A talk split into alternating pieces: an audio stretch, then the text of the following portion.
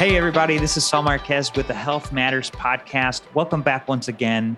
And thank you for spending some time with us here. These interviews are short and sweet, but man, are they filled with value. And all of them happen straight from the health conference right on the show floor. This year was in Las Vegas. If you've had a chance to attend, you know what I'm talking about. It is good. And if you haven't, definitely consider next year's. But in the meantime, we're going to feed you some content straight from the conference. So, so glad you're here. Subscribe if you haven't. This is how you get all the new ones into your podcast feed. And today, I'm excited to share the interview with Suzanne Kunis. She's the founder, president, and CEO at NovaWell, as well as vice president of behavioral health solutions at Horizon Blue Cross Blue Shield of New Jersey. She's an incredible woman and just brings over 30 years of experience in healthcare with significant focus on behavioral health. Suzanne is a registered nurse and moved from care delivery to healthcare management early in her career. Suzanne's a nationally recognized industry expert and leads NovaWell, an organization born out of her success at Horizon. She was recruited to Horizon March of 2017 to develop and lead Horizon's first ever internal behavioral health strategy and team. Suzanne's responsible for all behavioral health strategic development and execution, including the organization's commitment to the integration of physical and behavioral health. Suzanne led the successful insourcing of behavioral health and cultural and philosophical shift and commitment of integration within Horizon. NovaWell will be helping other health plans to achieve similar results. Suzanne is the ultimate behavioral health champion. The opioid crisis and continued battle to eliminate mental health stigma are priority items on her agenda, and she works tirelessly to drive the message that mental health is health nationwide. She shares some personal stories that are truly inspiring and steps that we can all take to incorporate mental health as part of our overall health in this interview. So, with that intro, I want to welcome you to the podcast, Suzanne. Thanks for being with us. Oh, it's a thrill for me. Thank you for having me. Yeah. So, we're having a lot of really great discussions here at the health event and the health podcast. So, such a privilege to have you here. Suzanne, you have such a broad just experience on both the payer as well as the provider side. Mm-hmm. Talk to us about what inspires your work in healthcare. Sure. So, every one of us is touched in this behavioral health world with a family member, colleague, friend, somebody who's been either you know having some depression or anxiety or substance use disorders or just general challenges with life and every one of us i'm no exception Agreed. so i'm one of eight children that was in Wow. a lovely Irish Catholic family. And what you hear about that in terms of the stereotype, in terms of substance use issues, in my case, was right on. Hmm. So my dad had some serious alcohol problems. And quite honestly, growing up, it was not good. But at the hmm. time, I didn't think of it as a disease like I know now as I'm older. It really was so stigmatized and we were not allowed to have people into the house and we were afraid people were going to find out. And it was just the classic situation of what we're dealing with today in terms of stigma. Fast forward that two generations i have a niece who is 10 years old. Mm-hmm. And she lost her mother to a drug overdose at the age of three. Oh my gosh. and then last year she lost her father. Oh my gosh. it was drug related motorcycle crash. And so here she is now struggling with the fact that she has no parents being bullied at school because she has parents who died of drug overdoses and so it's just you think about how could we live in an age today when things are like that so that's why i'm here Oh my God, Suzanne, thank you for sharing that, first of all. It just breaks my heart Mm-hmm.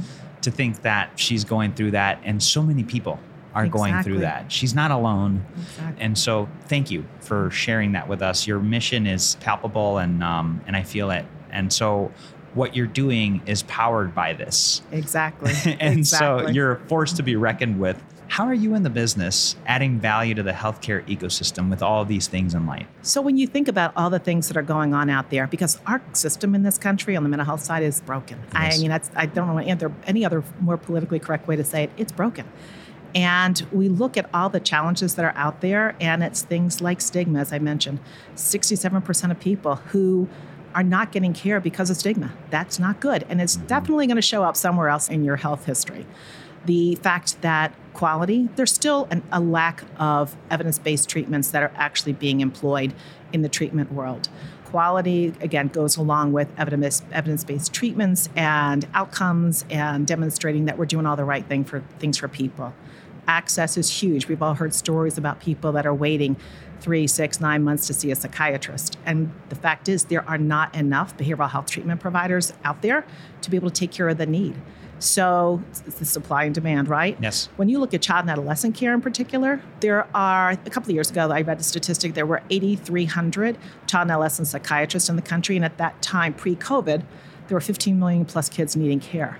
Now you bring COVID into the picture, and that is like exponentially changed. Yeah. So we have to find something different, and that's what we've been attempting to do: is really try to find solutions that can help people from an access perspective, and really give them a shot at getting care when they need it, where they need it, and how they need it. Thank you for that. So Suzanne, you know there is a huge need, mm-hmm. and as I understand there's a huge step that you guys are taking at Blue Cross and Blue Shield. Do you want to share that with us? Sure. So I was hired there about five and a half years ago, and I was fortunate enough to be set told, hey, look, we don't have a behavioral health strategy, and the world has changed, and we need somebody with your experience and background to come in here and really develop that for us. And at the time, I said, I would love to. There are two important things for me. One is we have to invest in behavioral health because for far too long it's kind of been a stepchild in terms of people look at it and say, oh, it's only 4 to 6% of the premium dollar. But the fact is, it can impact well in excess of 20% of the total medical cost. So that was a very important factor for me. And the second piece of it was don't be afraid to try something different. You know, health plans are not notorious for doing innovative things, trying right. out a lot of things. So that was really important. So what we did was put together a team of people who, which I'm thrilled to have this amazing group of people that I was able to assemble. And they are from people that are within the managed behavioral health industry, providers. We wanted to make sure that whatever we did had the voice of the provider inside so that every product that we developed, everything we did was including that viewpoint, if you will. So we actually implemented three programs, if you will, in the state. Okay. One is we start off by saying, you know, when you outs- we had an outsourced vendor. When you insource it, you're insourced. You're not integrated. Right. It's just another unit within a health plan. Mm-hmm. The fact is, you have to really change the entire culture and philosophy of that health plan, plan from the top to the bottom to think about behavioral health is just like physical health. Your brain is part of your body, like your heart, your lungs, your liver. We have to start thinking differently about that. We have to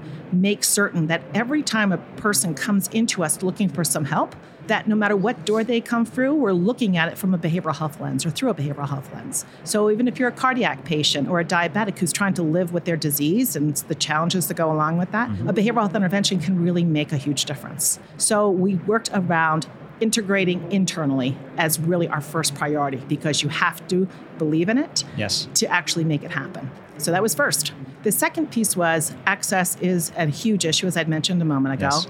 We actually developed, we started, and we were fortunately we started this before COVID. We were really lucky, I guess, kind of, yeah. but I think I like to think we are a visionary.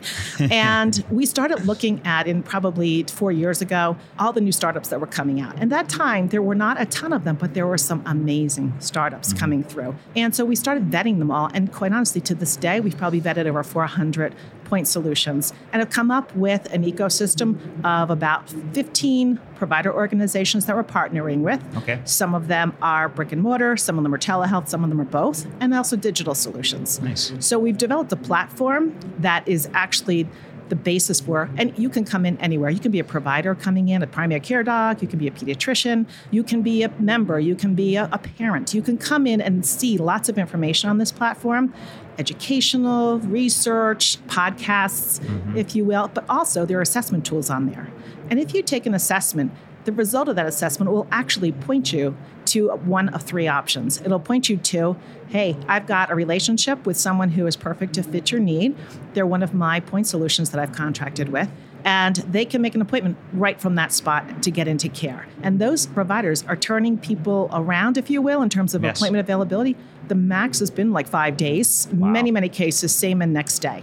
That's unheard of. The second option is we have a network of providers because we're not trying to replace the local network of providers. We need to augment to that. Yes. And we have great providers in the community. So it's giving people an option to get into their directory for the provider so they may want to make their own choices. And then thirdly, the option is do you want to talk to somebody mm-hmm. to help make that decision? And then we will give the number of our care managers. So that was the second piece of it here. And we have just been thrilled with the results. We have some amazing partners who are working with us. We have an amazing platform and a partner along with that. And outcomes have just demonstrated that this is really going to make a difference. So then the third piece of it is all right, if we're going to reimagine the health system here, who are we most worried about? We're worried about the people who fall through the cracks every day people with substance use disorders, people with serious mental illness. And we said the solution for them isn't like everybody else. We need to really embrace those individuals mm-hmm. because they need help in their journey. Yes. So it's not like you can't do it yourself. You need the village.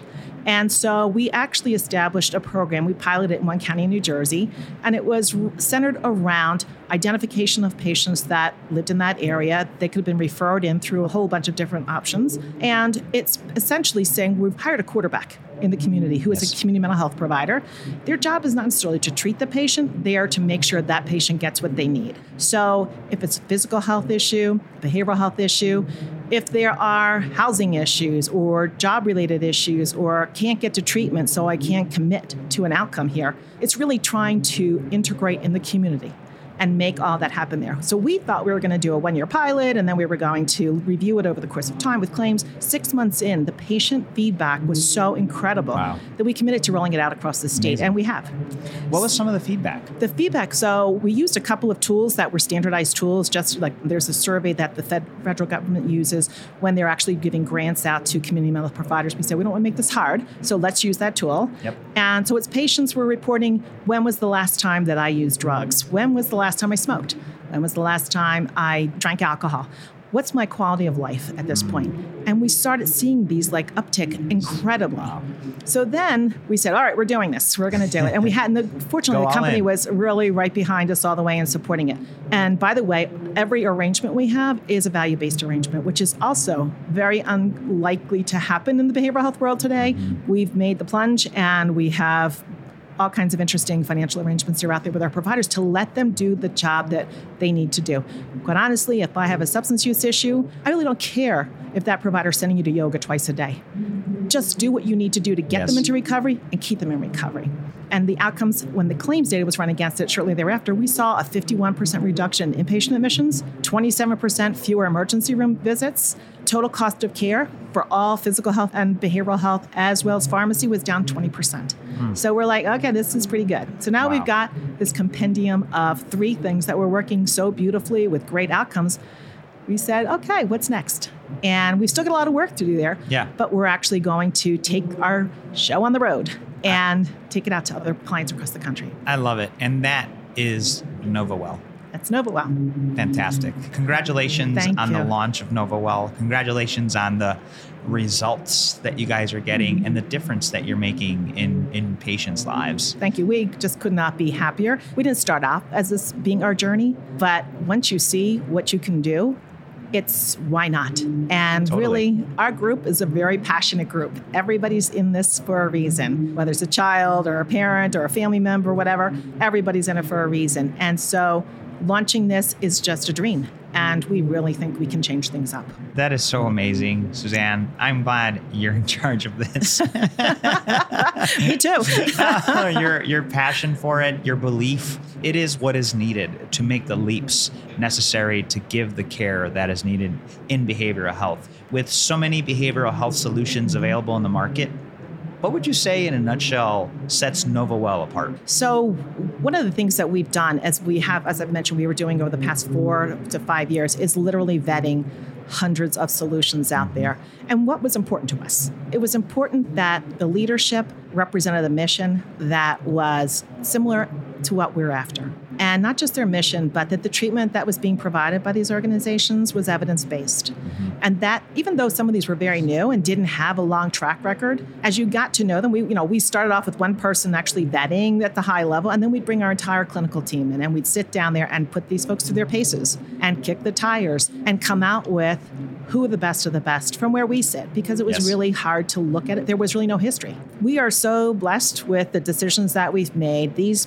organizations are absolutely incredible. And I have zero concerns about the fact that we're going to make a difference here. There are some that we chose not to go with yes. for lots of reasons. But the fact is, well, we've got this great panel and we're, we're real excited about it. Mm-hmm. And what I advise people to do, because honestly, every day, and one of, one of the benefits to us actually with this new company is every health plan is going through the same thing we are Every day, they're getting the last, you know, shiny tool coming through to us saying, "Let me talk to you. Let me talk to you. Let me talk to you." There aren't enough hours in the day. So Yeah. I advise folks like that just be, you know, when you come in with your story, make sure that it's got all those pieces to it, evidence basis, and et cetera, et cetera. And don't be afraid to tell the truth. What is reality of your offering versus what's an aspiration?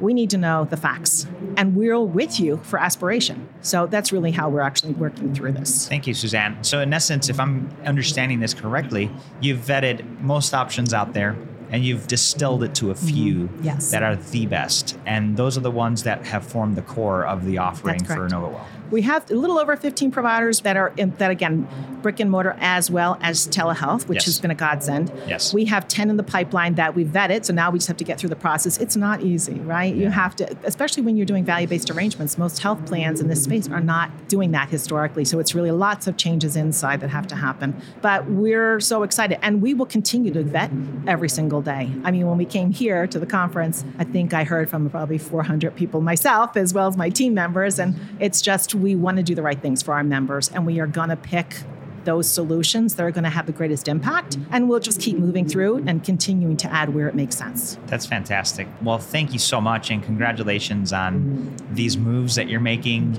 It's going to make a difference for everyone out there. And folks, you know, I mean, either you're experiencing it yourself, somebody in your family, somebody that you know mm-hmm. is experiencing the need for help in this area. So, now's the time to take action. And I'm so glad Suzanne and team are doing something to make a difference in all of our lives.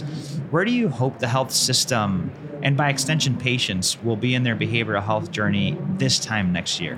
So, this time next year, I think that one of the number one things I'm focused on, and we've started to make progress with it with COVID, mm-hmm. is stigma. Because the only way we're actually going to get people into care is to realize that it's okay not to be okay, and that mental health is health. Yeah. And the whole story of integration is the important thing to think about. So if we can make an indent in the stigma and really get people to feel comfortable around what it that it's okay, I think that would be a win. And then the rest of it will all follow behind.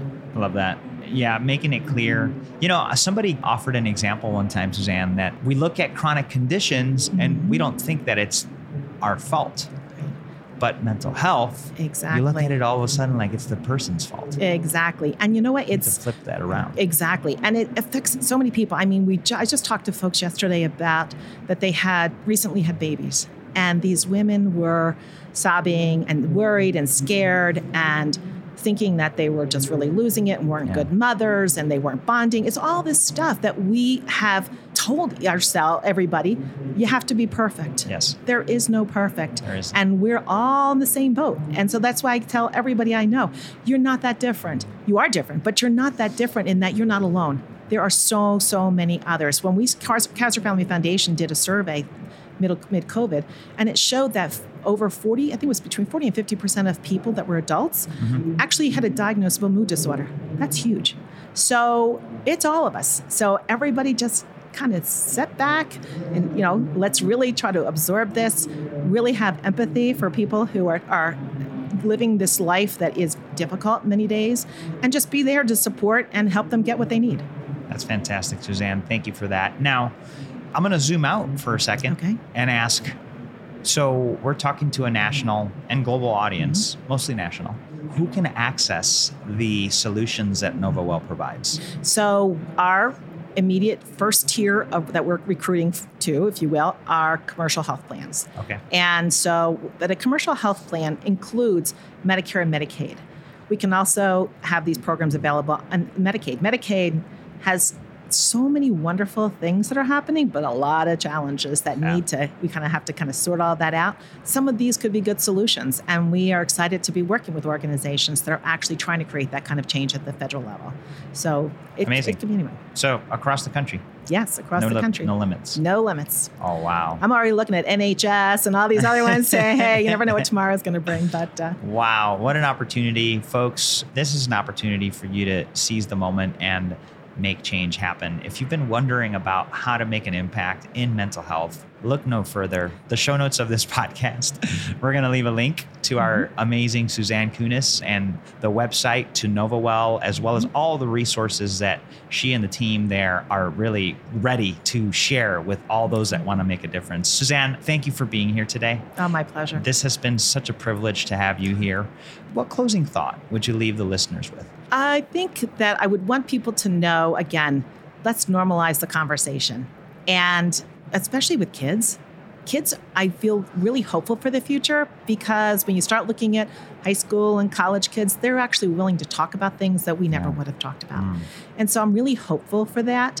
But let's be open, let's embrace.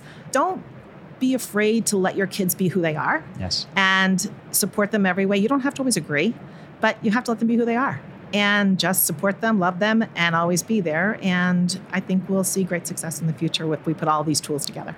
Amazing. Well, you're a beautiful person. it was a beautiful message. I want to thank you so much on behalf of all of us listening. And then the last question is where do they go to learn more? They can come to the NovaWell website. We'll also make sure that there's information there about the person who runs our business development area, and we're happy to have more conversation and send information out. Beautiful. Thanks for the opportunity, Suzanne. And folks, make sure you check the show notes for how to get in touch with NovaWell. You're not going to want to miss out on an opportunity to make change.